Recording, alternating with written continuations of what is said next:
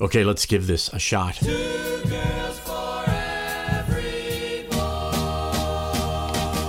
I got a 2009 Hyundai and they call it a Woody. Surf City, here we... Okay. anyway, here we are. It is summertime. Which means if you live in Chicago like I do, it's time to break out the parkas and put the heated gloves on and order up some hot chocolate. Because if we're lucky, we'll get nine days of it as opposed to the rest of the country, which gets a normal summertime. But let's celebrate those rituals the beach blankets, the umbrellas, the bathing suits, the water that hopefully passes all of the pollution tests. Anyway, it's a great time to be getting ready for sun and fun. And today on the podcast, we have seven. That's right, seven guests here to help us get the season kicked off in fine style. We've got Loughlin Cleary, the president of Lenders Cooperative, Ted Westhelle, the director North America from Mambu, Shelly Nischbach, the senior vice president verification leader for Equifax Workforce Solutions, Vlad Lounegov, the CEO of Mbanq, Abrar Huq, the co founder and chief revenue officer for Arteria AI. One of our two Kevins here, Kevin Lutts, the business development executive at True Stage Solutions, and Kevin Hurwitz, the managing partner at Praxent. Everybody into the pew! Here we go.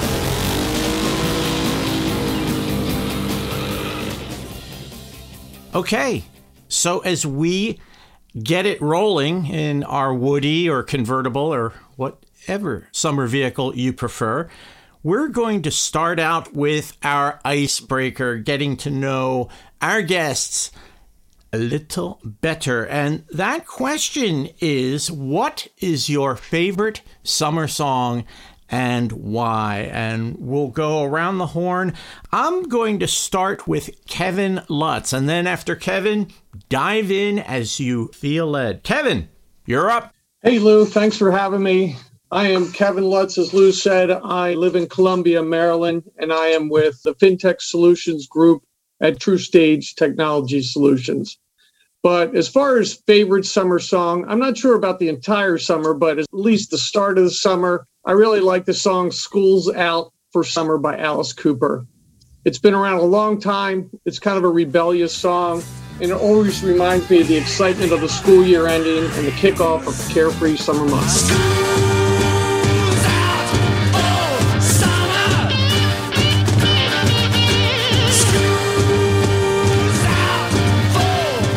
More pencils. No more books. No more Lou the podcaster's dirty looks. I think that was how it went, right? You're right on.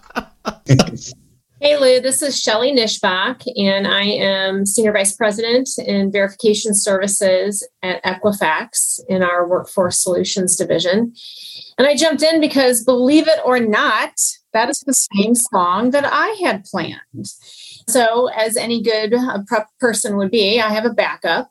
I thought it was pretty funny that we had a headbanger answer, not expecting to hear that. So, I'm going to go with Paradise City by Guns N' Roses. Take me down to the Paradise where the grass is green and the girls are pretty. Oh, won't you please take me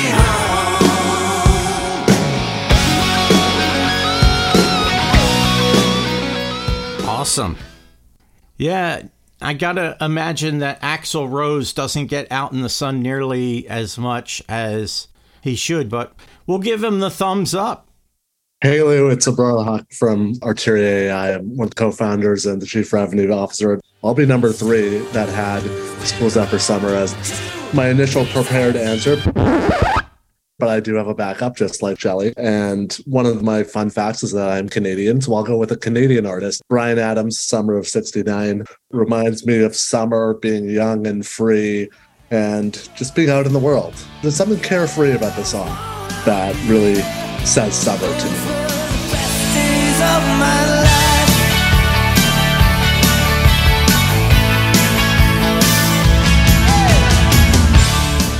Absolutely. And I like to think that that one line in the song was written just for me. Me and some guys from school had a band and we tried real hard. We should have known we'd never get far. but all of you are going to get treated to my guitar solo, so, or maybe not.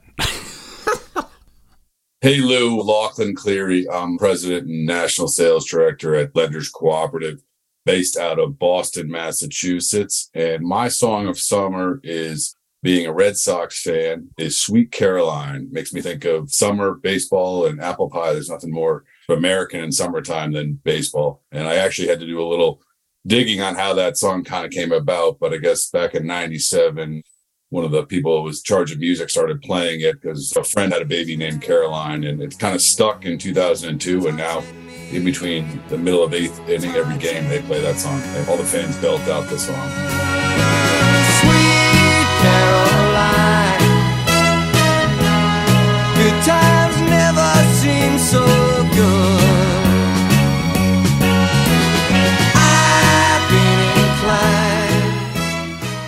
You gotta love the Sox. I go way back with that team, but Carl Yastrzemski, a man for all seasons, but especially summer.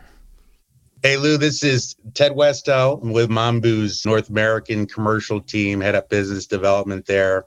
My summer song comes with a little story. It's about youth and freedom, but so it's June 1991, and I'm 17 years old, and school just got out. And I was floating down the Delaware River with a bunch of friends. We may have been drinking beer, Ooh. Don't tell. And it was like sort of a beautiful day, not a cloud in the sky. And my buddy has his portable CD player, and this song comes on. Never heard it before. And the chorus is Big birds flying across the sky, casting shadows on our eyes, leaves us helpless, helpless, helpless. Leave us helpless, helpless, helpless.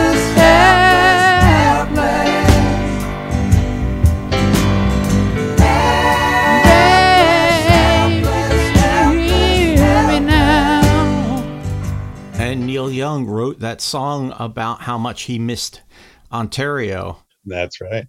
Me and the guys in the band that never got far used to cover that song, so. this is Kevin Hurwitz. I'm managing partner at Praxent, and I lead our fintech UX design and development teams. The song I picked was Boys of Summer by Don Henley. It's a catchy tune, but I didn't really pick it for the lyrics or anything. It just reminds me of the summer that my older sister got her driver's license. And so it was kind of the first feeling we had of freedom because we could go places without being driven by our parents. So, really, really cool memory.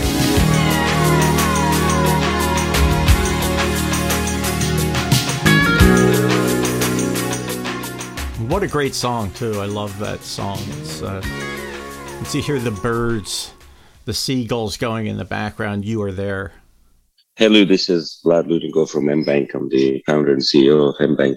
And my song of the summer is Calvin Harris, Summer. And I have a lot of very interesting memories associated with that song because I used to go to Calvin Harris's performances in Las Vegas. So what happens in Vegas stays in Vegas. And this is why I have absolutely wonderful memories about that song. When I met you in the summer, to my heartbeat sound,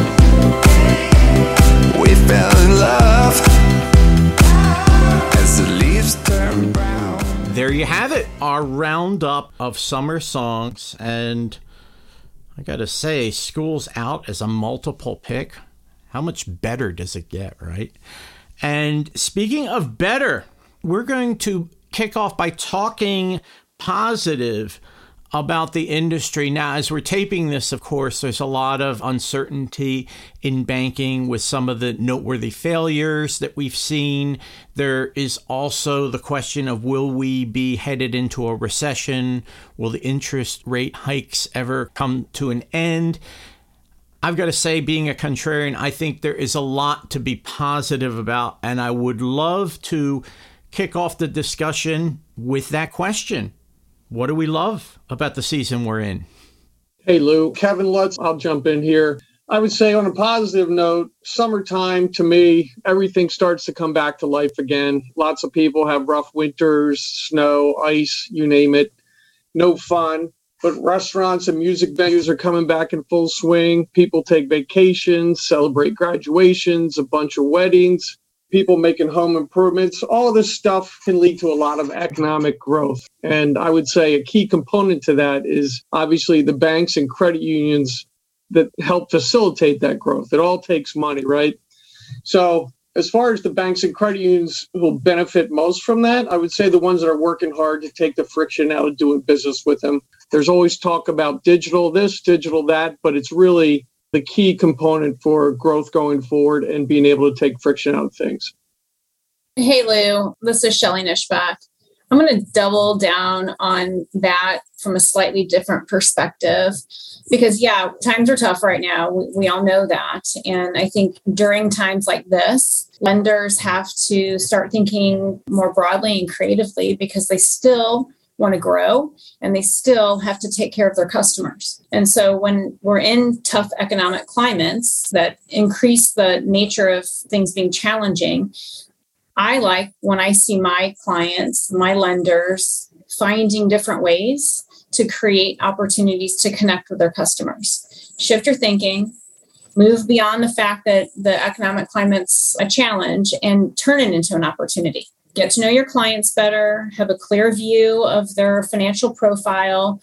That's the first step in sustaining financial success. That's also a step in building loyal clients be there for them when times are tough, and you're going to build a lifelong client. Borrowers are relying more on credit as they navigate challenging times. And so the question becomes how do lenders best serve those borrowers while making sure that they keep everything, debt levels, and whatnot in check? So, giving great access, making the right decisions, making the right credit products at the right terms available while still managing risk is incredibly important. Increase the depth of knowledge that you have about your customers. This helps lenders make overall better decisions and help their borrowers ensure that the debt that they're taking on is within their capacity, which means more sustainable success over time. And so, tough times require deeper, broader thought and application of how we should be taking care of our clients from a responsible perspective. And in doing so, there's lots of different and proven ways to do that, incorporating the right data sets, incorporating the right elements of analysis to make sure that you're obtaining that deep view of your client's debt to income, their ability to pay, and doing all of the right things so that when we finish weathering this storm, that you're building a successful, strong, viable outcome and securing success with your clients during that process. Lou, this is Loughlin. I'll jump in on that and sort of dovetail off what Shelly said there. A couple of things. First off, and this ties to what Kevin said as well, community banks and credit unions are very strong. They're well capitalized. They're ready to lend. I think there's obviously been a lot of noise with a few of the banks that have failed. But if you look at the some 5,000 banks, especially community banks and credit unions, you know, there's another 5,000 probably credit unions as well. Most of those are very well positioned to lend, to take deposits. So the industry is strong. You get things that have happened with some of these failures, and I think that kind of clouds the strength of the industry. I came previously from you know Community Bank Trade Association, and again, those banks are ready to lend and they're strong. In terms of what Shelly says, and it's kind of what we're doing as well, and I would second that. In tough economic times, as things look a little worse, there still is plenty of opportunity to lend to help out small businesses. And one of the things, in a way in which we've tried to accomplish that, it really comes down to data. How do you look at more data that gets you a better way of doing everything you can, both from your traditional borrowers, but also those low to moderate income borrowers? How can you look at other data elements that can get you comfortable on a credit perspective? We've worked with a partner company to sort of create this innovative credit model that's looking at, you know, beyond just the traditional FICO and SBSS scores. How do you look at all these other things? How do you look at things over time?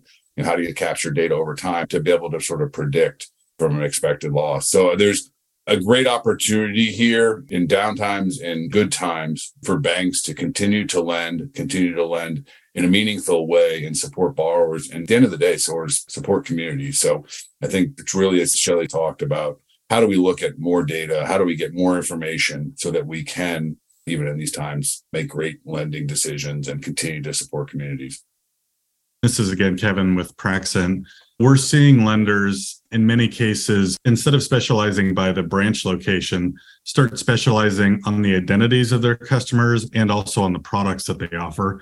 And I think that works particularly well with lending products where underwriting rules vary, compliance requirements vary. And so that's something we're really exciting and excited about is to see more banks get innovative either under the heading of their primary brand or by launching digital brands that can bring those new value propositions to market more easily. Hey, this is Ted from Mambu. I live in the Northeast, where, of course, May is truly the spring, meaning that everything and everyone truly perks up and with a renewed energy and enthusiasm. That, of course, translates to the industry as well, the folks I'm working with.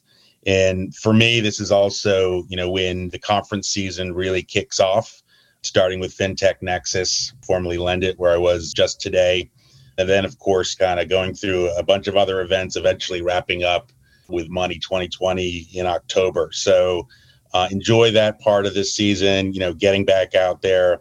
It's also, I think, a time of year for being on the commercial team where we approach mid year, we get a sense of how things are going relative to our full year goals. And we start creating concrete plans for the second half of the year so we can reach those goals. So I really enjoy that process. And that's how I think about this time of the season in a positive way. Hey Lou, it's Abrar from Arteria AI.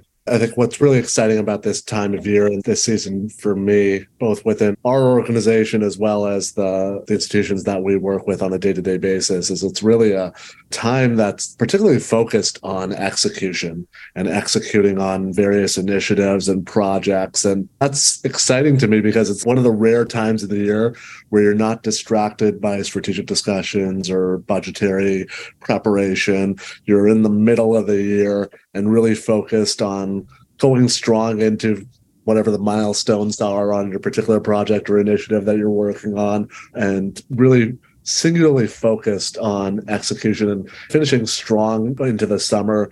And invariably, people will go away and things will slow down. But you're looking to finish strong right around this time of year in May and June. And that I find very exciting and very empowering. Hello, this is Vlad Lounegov from Mbanq. At Mbanq, we focus on banking as a service. So we used to work quite deeply in technology space. We still do. That's not been very exciting. And this season, I think it's not the best area to focus on, but services have taken off quite a bit. Compliance as a service has seen a substantial uptake. Dispute resolution as a service. We handle something to the tune of a thousand disputes per month. So since February, we've started showing dramatic figures, I would say, in disputes and complaints chargebacks that we handle for our clients, community banks, and also digital brands. So I suspect the summer is going to be quite busy, I would say, in face of the adversity and the economic situation. I think people, the amount of disputes that we're handling and the amount of disputes is increasing, but the value of those disputes is going down.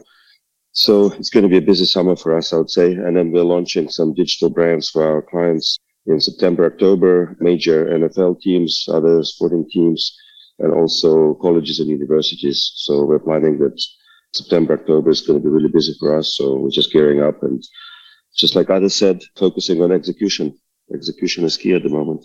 Absolutely. Execution, strength of community banks, the brand innovation as a service innovations. Really great answers all the way around, team. And without getting into the bummer summer end things, if you will, there are some things that have been a buzzkill no matter what. Let's be honest. There are going to be naysayers, there are going to be people who look for doom and gloom, or maybe it's something a little more innocuous in terms of businesses being reluctant to dive into technology that is fully ready, locked, and loaded. So I would be curious to hear from you what kind of banking buzzkill needs to go on a long vacation. Hey, Lou, it's Shelly again. When I thought of this question, really, I can't imagine anyone would venture too far off from the reality that it doesn't matter in great times and challenging times. Fraud is present, and in challenging times, fraud tends to increase. And so, when we look at studies and you know history tells us during tough times like the height of the recession over a decade ago, 55% of surveyed fraud examiners said that fraud had increased. And it's worth noting that up to 20% of uncollectible debt is due to fraud, which takes on many shapes. And it all starts with that loan application. And so when you have a potential borrower who inflates or misstates their income or provides forged documents or inaccurate documents or even a fake social, right? These can be intentional and they can also be simply mistakes on an application. Either way, those errors result in the outcomes that socially responsible lenders are trying to avoid. And they want to help borrowers get the credit that fits them, that also helps them manage the risk. And so we talked earlier about different ways of addressing that, and data is one of those ways. At the work number, we have over 604 million employment records from over 2.6 million employers, which help our lenders make sure that they are assessing the right information in order to make those right decisions and do what they can from a validation perspective to help that buzzkill of fraud be mitigated. Hello, this is Ted from Mambu. The buzzkill I really want to go away is just general customer fear and especially depositor fear. I think that the bank sector in the US overall is fundamentally very strong. I think thanks in no small part to the capital regulations and stress testing that were put in place. You know, what happened at Silicon Valley Bank was actually pretty unique as a one off rather than a lead indicator of broader mismanagement across the sector, right? And I have no idea how, quite frankly, regulators allowed that bank's balance sheet to quadruple in two short years, making it the 16th largest bank in the US before it failed. But I seriously doubt that'll be allowed to happen again anytime soon. And of course, unfortunately, First Republic got caught in the crosshairs there. Deposit base suffered and it unwound. Unusual amount of large deposits above FDIC insurance levels. But I really hope we get back to normalcy and recognition that the rest of the sector is really quite strong.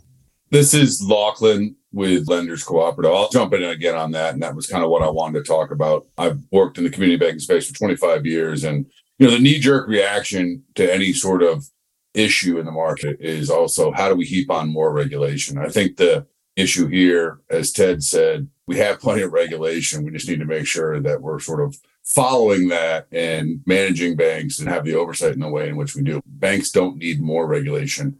Again, I come back to community banks and how they're managing that. And again, being one of the most regulated industries in the world, they're doing things right. They're lending to folks. They're following the policies, procedures. They've got liquidity. They're managing liquidity. They're managing their contingency liquidity. So adding new regulation doesn't solve the issue. Let's make sure that we're using the regulation that we have in place. What we don't want to do in a time as we head into sort of economically challenging times is to stifle banks from lending, from helping to support and put capital back into communities. So that would be my buzzkill, Lou, is, you know, let's not, you know, let the political minds in DC you know figure out how to heap on more regulation when it's not needed in the industry.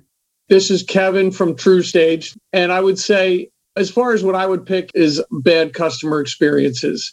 I mean there's been a lot of improvement but there's still a long way to go. And if you can get rid of bad customer experiences customers and members for banks and credit unions are really the key to the future for them and everybody talks about the amazon experience you know and it really is the standard in the industry. I mean, my Amazon experience is going to my wife. She has the Prime account. I tell her what I want, and then it shows up the next day. So make it quick, make it simple, make it painless. And there's plenty of really good solutions out there, many of which the people on this podcast represent. And there are also plenty of fintechs that want to compete with banks and credit unions, but the ones that we work with they want to partner with the banks and credit unions because they do have the solutions. They're very good at the technology. They can streamline things, take out the pain, and still help manage the risk that's involved with lending in this climate. So I would say get rid of a bad customer experience and you're going to have some customers for life. This is Kevin with Praxent. That was what was on my mind for Buzzkills was that what we see is a widening gap between local community financial institutions that can offer a strong digital customer experience and that are investing in some kind of niche strategy to make themselves more relevant and make the experience more meaningful for their customers and those that are really still anchored in a branch centric strategy and are having to really rely on just whatever their core provider gives them out of the box. And I think what's sad to us about that is we see that driving further consolidation where those that can't make that leap, can't specialize, and can't offer that great experience from a digital perspective, seeing their charters either be gobbled up by larger FIs or put in the back as an infrastructure provider, for example, to a bunch of fintechs. Hey Lou, it's Abrar from Arteria AI. Tying to what the Kevins have just said, biggest buzzkill for me is anything that's happening at a financial institution that's still in a analog, non-digital process or sub-process. Everything that institutions are doing today needs to be tied to some sort of a digital strategy and have a digital component to it. Anything that's happening analog is not sustainable. It creates friction, creates poor customer experiences, and it's not how banks are going to grow and continue to evolve and serve their customers and their members in an effective way going forward.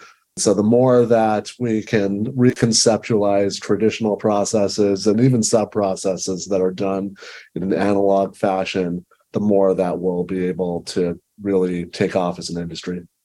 Hey, Lou, this is Vlad from Mbanq.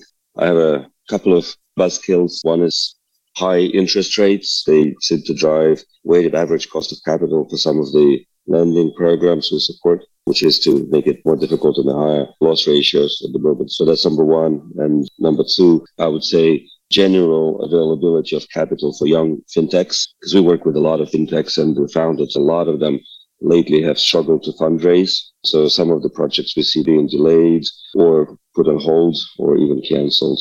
So I hope those go away soon. Really want to go back to the 2022 reality.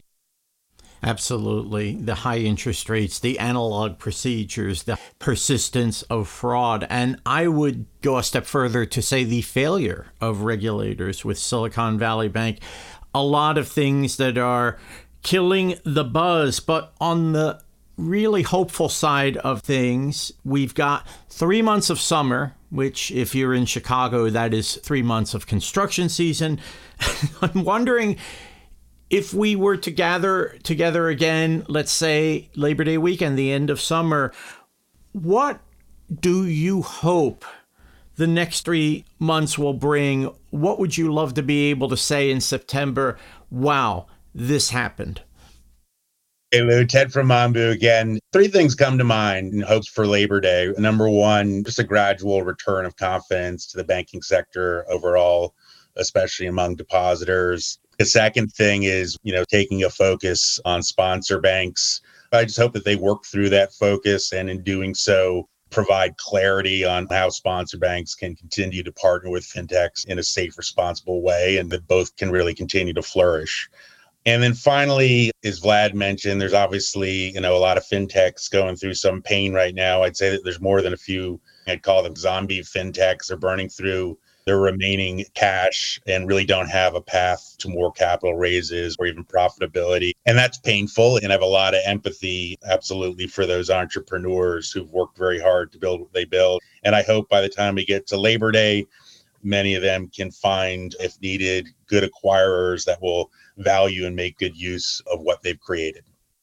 Hey, Lou, it's Shelly, Equifax. When I think about this, and I think any type of reflective question, I go back to what our purpose is, and our purpose is to help people live their financial best. And so I hope that the next three months will, of course, bring a less volatile industry environment.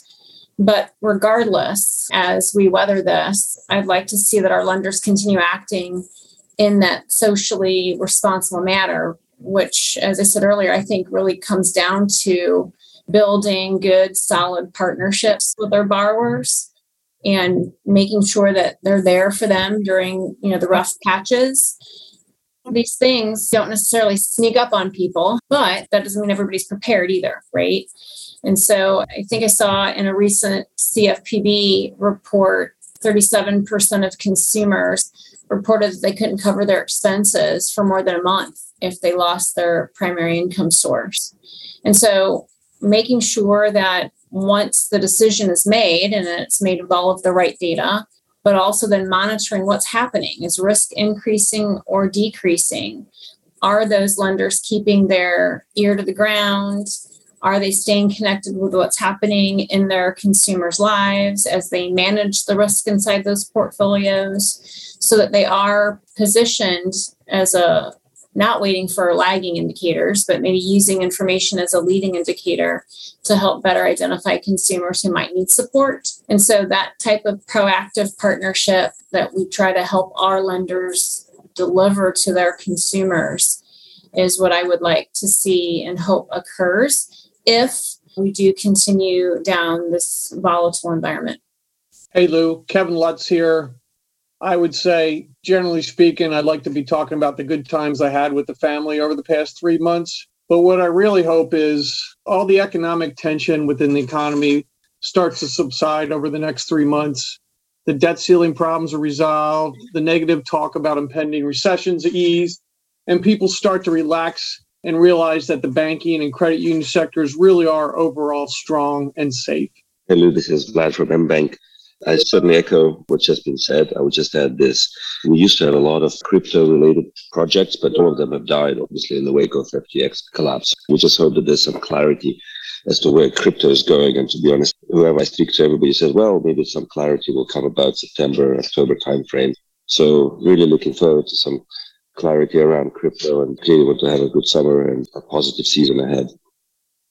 Hey Lou, it's Loughlin Cleary at Lenders Cooperative just wanted to jump back in looking sort of three months forward and really kind of more than that. But I hope that what's going on in the banking industry with some of these bank failures on top of an uncertain economy, I hope we don't see a pullback from banks and credit unions sort of engaging with partnership model, if you will, with fintechs regardless of the financial times, what have you, that needs to continue to evolve. I think that partnership has really evolved over the last five years. You know, it started probably five or so years ago where banks were, were sort of scared of fintechs and fintechs were scared of banks and they didn't know how to work together. And we've seen really nice growth in the partnership model, which has allowed community banks and credit unions to provide this sort of high tech and high touch relationship model with their customers to compete with some of the largest banks. So I hope this economic environment and things does not stifle that. In some ways, I'd love to see banks and credit unions sort of double down on the need to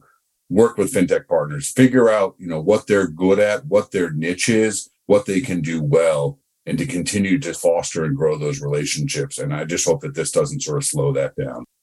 This is Kevin again with Praxent. I could not agree more with everything that's been said, especially what you said, Ted, but also to build on what you said, Loughlin. We still see pretty strong momentum in banks investing in technology to become sponsor banks. And we're hopeful that that continues through the summer because we do see that as a key component of that kind of innovation that you're referring to, Loughlin. And it's really through partnerships with organizations like Mbanq, I represent here by Vladimir, that we're hopeful the banks continue to future proof themselves, uh, continue to build infrastructure, potentially even implement side cores like Mambu, for example, to enable that innovation and continue to drive the industry forward.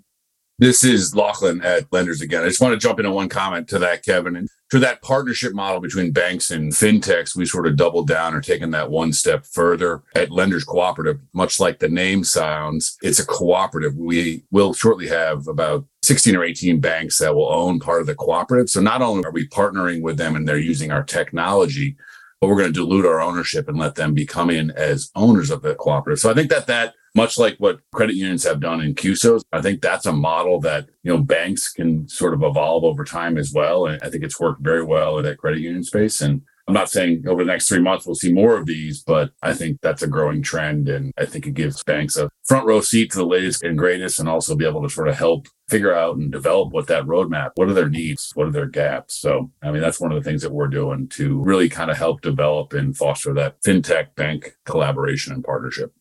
Hey, Lou, Abrar from Arteria AI here. One of the things I'm excited to see in three months is where we are with technology and in particular with artificial intelligence and AI, there's been a lot of advancement basically on a weekly, if not daily basis over the last couple of months, particularly as you look at the rise of ChatGPT and generative AI models. What really hasn't happened with all of this movement is the slowdown into applying these into actual use cases and seeing banks and credit unions and financial institutions start to get the benefit of these types of advancements in a value driving and value generating way. And I think the summer will probably provide some runway for fintechs and financial institutions themselves to start to harness the power of these technologies and these groups of technologies and start to understand what those use cases are and begin to apply them. And hopefully, we'll see tangible value that's being driven out of all of this exciting advancement that's happened around artificial intelligence over the last couple months and seeing it actually manifest in value by the end of the summer. Outstanding. I have got to tell you, we've done many of these over the years. This has got to be one of the best. I just love, especially at the end, it's not positivity coated with sugar. It's realistic stuff. The return of confidence, borrower partnerships, fintech partnerships, AI, future proofing, having good family times. I mean, that's a really important one as well. The clarity in crypto. And then there was a mention of zombie fintechs. I have to tell you, while I'm very hopeful on that end, I don't know so much about zombie podcast hosts. I've got a little bit of work to do there. But anyway, what a great time on the podcast. I wish all of you an amazing, happy, fruitful, profitable, wonderful summer, however you're going to spend it. Thanks for being on Bankadelic. Thanks, Thanks Lou.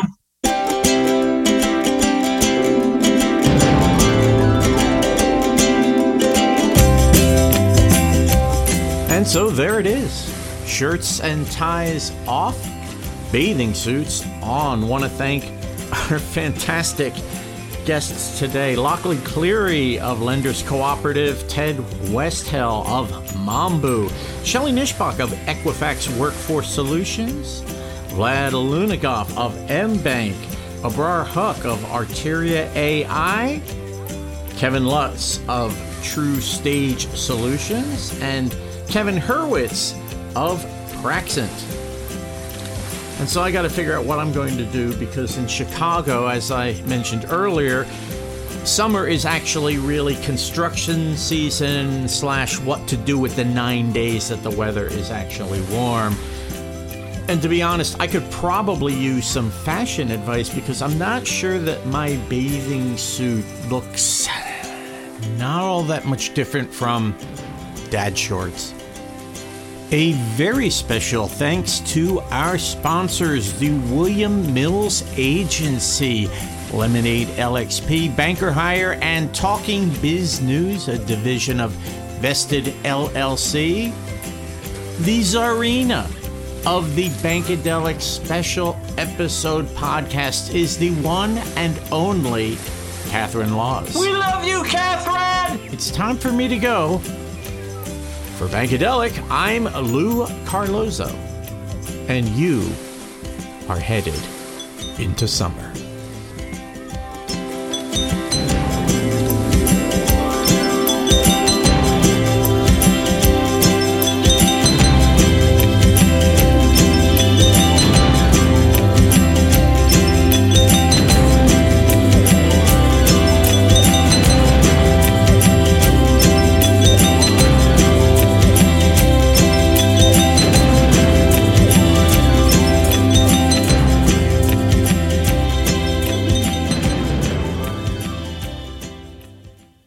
Bankadelic is a production of NMD Plus, London, Chicago, and Austin, Texas.